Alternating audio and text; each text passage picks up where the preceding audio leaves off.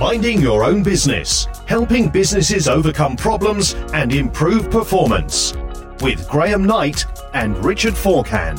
Okay, so we're on our third podcast here, Graham, and this one is um, where we both start when we get into a, a, new business, and that's numbers. So being on top of your numbers, which can be construed in a lot of different ways, can't it? But unless you understand your numbers, you don't really understand much about your business, do you? No, I don't think you understand how the business works. I mean, quite often companies start on the basis that they've heard from their accountant once a year. That's the only check they get on whether they're particularly profitable or not. And um, clearly, that, that means that if anything has been untoward in the business, or even if it's been particularly good in the business, you're only alerted to that once a year. And so clearly, you need to get more of a sort of month by month check on exactly where you are. So that would involve putting in place a budget, tracking against that budget, so that every month as you apply the actuals, you can start to see how you're then looking end of year against what you thought you were going to be looking at end of year. And that will, I'm sure, in some cases show some things need tweaking up and some things will need tweaking down.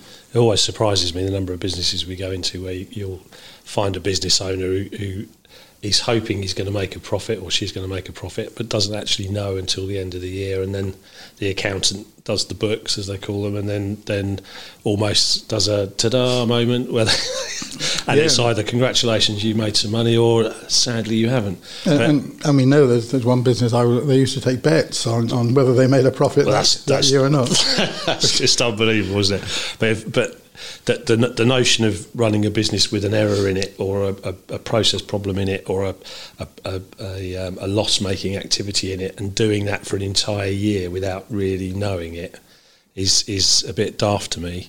So I, I think the principle of following what you're doing month on month and then making those what hopefully will be slight corrections as you go to make sure you're nipping things in the bud that are maybe chewing up potential. Yeah, or exploiting or, things that clearly are starting to work. Yeah, I mean, it's turning the wake up on those. So I mean, it's it's it's really about understanding the business model of the business when you start, because a lot of companies want to grow. That, that's their vision is to grow, but if they're not very profitable, then you have to question whether the extra work is worth the extra money. And so, unless you understand exactly what brings the profit in, what work is most profitable, then you don't know which part of the business to turn the wick up and therefore concentrate your marketing and efforts on bringing more of that type of work in. So it's it's all about making sure the business is viable before you start turning on the growth. That process there of, you know, I, know, you've done this uh, a lot as well, but when you put a, a, budget together for somebody right at the beginning of, of, of a financial year and you play out for them across 12 months exactly what the end picture will look like. So, you know, just basically plugging in average costs, salary costs, having a, a, a view of historical data on, on revenue and then plugging that in forwards and then showing somebody and saying, right, if you carry on doing what you're doing, this is what 12 months looks like, which is going to give you a, a, a, an output of X profit or loss the number of times people look at it and go, "Really?" You know, because they, they've they've worked for years in a business and just done everything the same way every day, and you know, hopes they're going to get to the point where they make a profit, and not really ever thought about looking that far ahead. You know, it's, it's sort of shocking, isn't it? But it, it's going on quite a lot out there, isn't it? With people who haven't, and it's not a big effort to to put a, a model like that together, just to have a look at what the future might look like. No, I think um, I suppose having come from a corporate, you get used in corporate life that life's not like that. You have to budget for the future. Um, but I think also I don't mean want to speak um, irrelevantly about the accountancy practice and things. well, perhaps, I could. But the problem is most of those bookkeepers and things will look backwards. They tend to look on history yeah, and what's been achieved. Yeah. Without necessarily looking forwards at what the future holds if we carry on with that trajectory. So, quite often when I get involved in a business, uh, the first thing you do is to look at the profit and loss. And the profit and loss often can be a bit misleading depending on how well the chart of accounts has been defined for that particular business. So it's not unusual to find things, in my opinion, completely in the wrong place. Yeah. There's overheads in the cost of sale, there's cost of sale that should be in overheads. And so if you don't understand the gearing of the business and the relationship between each of these things and the revenue, then you probably won't be as on message with the business as you would be otherwise. Yeah. And so I think accountants have a slightly different view of looking at business, often looking at balance sheets and, and things like that, because that's more the accountancy side in terms of the annual results and things. Whereas when I was a business owner, it was more about the things month to month that were going to make a difference to the business in terms of profitability rather than things that were necessarily adding value to the business per se. I think accountants are probably, Uh, as you say, without without knocking what the accountancy profession does, they're focus every day is to make sure the numbers are, are representative of, of, what the business is doing without really getting a feel for why those numbers are doing what they're doing. And, and it's just, you know, put it into Xero put it into QuickBooks, put it into Sage, whatever it is, get the, the, the P&L out the back of it in a balance sheet and then job done, move on to the next customer. And to be fair, they haven't really got the time no, no, to, a, to look a, at what they're doing, I it's suppose. A completely different, yeah, exactly. It's a completely different business model. I mean, an accountant will have 100 clients, 150 clients. Yeah. I mean, I would work and you would work with 15 clients. I yeah. mean, we can afford a day a month yeah. to drill down in those numbers, not just as numbers, but what those numbers are telling us and what things therefore would need to change. Yeah, and trends. And trends. See yeah. what's going over yeah. So, so we, we when we get the numbers added, obviously a budget would be the fiscal year in which the company's trading, and that can be quite a short space of time. It's only 12 months. So typically, what you would do is take the numbers and trend them over 25 months, I find is most effective. Yeah. So that when you look at numbers in this month, May, whatever, um, then you're automatically looking at May the previous year and May the previous year, so that that would pick up any seasonal trends in the revenue because some months would be higher than others. Sometimes December's high, sometimes December's low, sometimes August is high, sometimes August is low. So so that would iron those out and it would show you the general direction of travel over 25 months. If you go back more than 25 months, typically the business is so different three, four, five years ago to what it is now that really the comparison loses its value. Yeah. Because a business turning over 400k was completely different to a business that should now be turning over a million plus. So the whole business has changed anyway. So going back and saying, well, hey, look, this is what we were then which is when the next um, sort of subject of discussion, the gearing of the business, comes into play. That's interesting gearing, isn't it? The percentage of um, cost of sale versus turnover, percentage profit, percentage staffing costs, and it obviously moves around depending on the type of business you're looking at. But there's some clear indicators in there on how healthy a business is, you know, in terms of staffing is the one I always look at. What percentage of your, your revenue is, is staff costs? And sometimes you can go into a business and see that sort of up in the 70s, 80%, and you know immediately that you've got a problem there. Yeah, exactly. I mean, the, the, cost is too high for the revenue. Yeah. So you either need to right size the cost to make more profit, or yeah. you need to get the revenue up to where it should be if you're incurring that sort of cost on that sort of turnover. Yeah. And I've, I've not heard anybody else look at that as a particularly important metric. I mean, cost of sale, obviously people get, but then it depends on what you include in cost of sale. Yeah. So in some cases, I've I've had um, accountants recommending that the cost of your staff is included in cost of sale because without the cost of sale, you couldn't do the revenue like on a um, a time based or, or like a graphic design studio or professional services studio. But for me, the cost of sale is a is a if you put that cost in to cost of sale, it then becomes a fixed cost and in, in my eyes, when I was running a business, if cost of sale was flexible, so if you sold something, you incurred a cost. If you didn't sell anything, now if you put all the staff salaries in cost of sale, then you've got that cost. So if you sell absolutely nothing, which probably would never happen in practice, but yeah, just to illustrate the point, you've still got a cost of sale of 40 grand. Yeah. I, I, don't get that. I mean, I don't get what you need to change in order yeah. to get more profitable. So I would rather have it in this labour line, which I call labour, where it's a percentage of the turnover. Yep. And if that typically, uh, in my experience, professional services would be 50% of turnover, you know, that's the sort of nirvana. And so, if, as you say, if you're up in the 60s, 70s, then that's way more. So either you've got more overhead than you need because they're not contributing the revenue, or you've got more consultants than you need to deliver the revenue that you have. Yep. And so you either, what is called right size rather than downside, you right size the revenue or you, you have to um, increase your revenue to justify having that sort of cost. And it's the same with, with overheads as a percentage of, of revenue as well. That's the, the whole sanity versus vanity Yeah. model, isn't it? Where you think the bigger you get, the better you're doing, and actually, it's not about It's not turnover; it's about profit.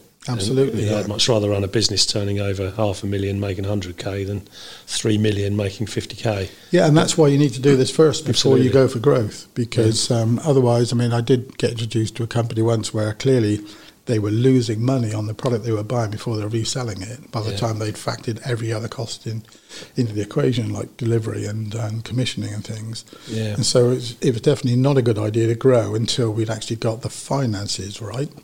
Um, because otherwise, they were just going to lose more money the more they sold. You've touched on an interesting topic there with suppliers and looking at what you're buying in your materials for. I do come across companies where they're buying goods and services in that make up what it is they're selling, and they they've they've not visited those costs for you know years and years, and they've always bought from the same place at the same price. Nine times out of ten, there's profit to be had out of that, and regular reviews of where you're buying materials from, where you're buying in services from, can really help drive a business forward because there's there's deals to be had, particularly if you're a major purchaser for a particular supplier where you're you're giving them a big chunk of business. They'll be very keen to incentivise you to keep it that way. Yeah, it's, it's a balance. Um, obviously, suppliers would feature in cost of sale typically. I mean, it could Yeah. be on overheads as well, but probably to a lesser extent. So, if you're buying in materials, then clearly what you need to do is to look at who your top suppliers are because you might be able to go and back negotiate higher discounts. It only Yeah. has to be 1% or 2%, but that's all on the bottom line. Yeah. Um, and, and the other thing is, it, it also makes you look at your pricing because, particularly at at the uh, time we're living in now, where materials are changing almost weekly and shipping costs are um, huge compared to what they were months before. So, with that being so dynamic, if you're locked into supplying at a price on which you did the numbers back in January, that model is probably already not making you as much money as it is now in, in halfway through the year. Yeah. So I know several clients who, who are doing this exercise monthly now, just to sense, not necessarily changing their prices, but to sense check that any increase in price is not losing them margin. Because if you start the year based on a margin being X, and that's slowly being eroded over time, unless you fix this because you're reviewing it monthly and not annually, you haven't got enough time left in the year to actually adjust your prices Yeah. and stop that erosion. But then it comes down to terms and conditions and what things people sign up for. And particularly in the construction sector now, people are having to sign up for fixed price work for two years. And it's almost impossible for any construction company to know what the material cost of anything is going to be in three months' time, never mind 18 months' time.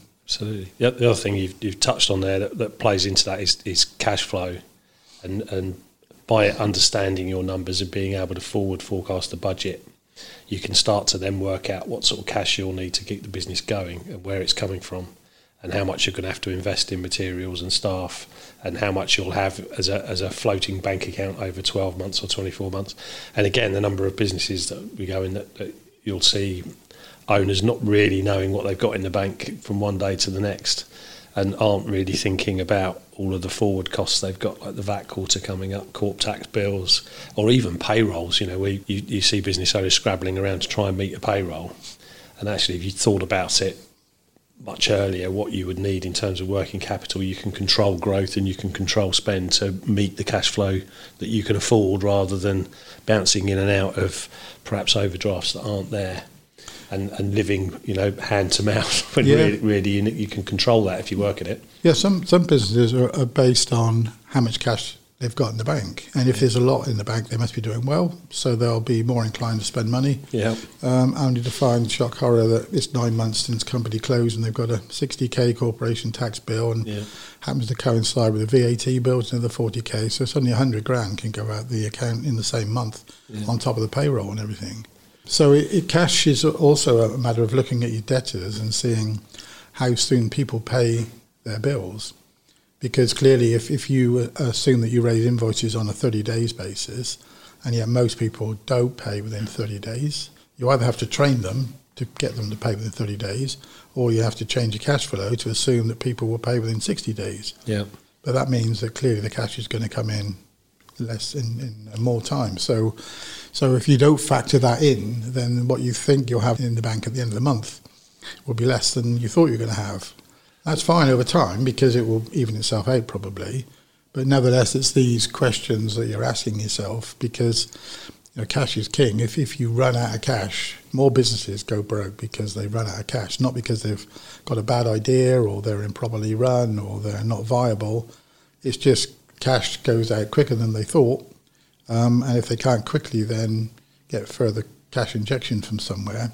But then the point is, you really need to understand why that's happened before you think about putting in more money from a funding authority like Funding Circle or bank or something like that. Because if basically all you're doing is just extending the time available without dealing with the profitability, then it won't be long before you'll be back for more money to, to put the business right. So you need to make sure that if you really are going to put a PG in place or something that's going to sign up to a cash injection, that this really is a cash flow issue and not a cash issue, and the two things aren't the same. I think that's um, something that a lot of people don't think about. Is a, a, business can be wildly successful and run out of cash because it's growing just too quickly, quickly for, yeah. for, the amount of money it can get in to pay its bills. Yeah, and and you'll end up hitting a wall where you run out of the ability to, to pay for goods and services to grow your business because you've just gone too fast without enough working capital. Yeah, I, I, I mean, um, I mentioned funding circle, but but factoring is also still as relevant today yeah. as it was. I, yeah. I work with a 10 million turnover business in the marine sector, and the guy who owned that was quite clear that without factoring, he could never have grown to that size of company. Yeah. So there are solutions out there. The first thing is you have to identify the problem, and then you can start looking at what the solutions are. But if you if you're not alerted to the problem, then you'll have to make a, a fairly quick knee jerk reaction to fix the problem and may pick the wrong solution just because you haven't had any quality time to sit down and realise what all the different options are available. That's, that's an interesting topic as well. When you when a business goes to a bank asking for funds, either in terms of a loan or, or maybe an overdraft, and the banks always say is it working capital or not, mm. and a lot of business owners just don't really understand what that question means. means yeah. And the bank is trying to work out: are you using this because you're going rapidly downhill, yeah. and you're running out of cash, or is it genuinely cash you need to make your business operate and grow?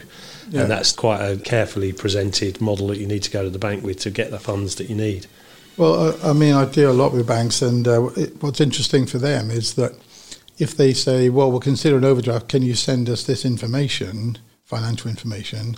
It's how quickly that financial information arrives with the bank that gives them confidence that the business is yeah. under control Absolutely. Or, or, not. And the more times they have to ask for it, yeah. uh, and the more the delay, the, the more concern there is that actually maybe this cash is uh, is down to how the company is managed rather than the fact that there's a cash problem. So, um, so all sorts of things stem from this monthly review, which needn't be more than a couple of hours. Yeah. But at least you know then you've got that confirmation that, um, to use a sort of rag analogy, the red, amber, green, if, if things in profitability are in line with what you're expecting, then everything is good, everything's green, and graphs will show that, then that's fine, just move on. I think it's been a, a, lot of clients have said to me it's, it's like turning the lights on really when you when you get a clear representation that's not buried in annual accounts but a clear Yeah.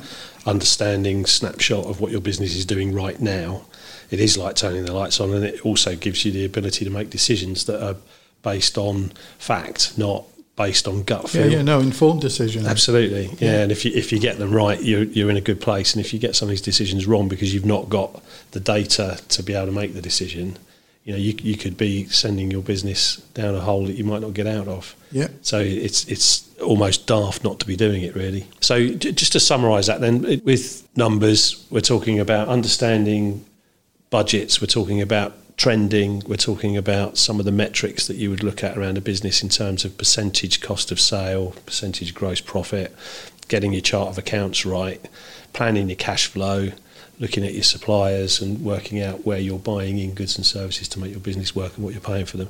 And if you understand that, you've got a much better chance of, of building and growing a healthy business and knowing if you're going down the right road or, or the wrong one at any given point. Absolutely.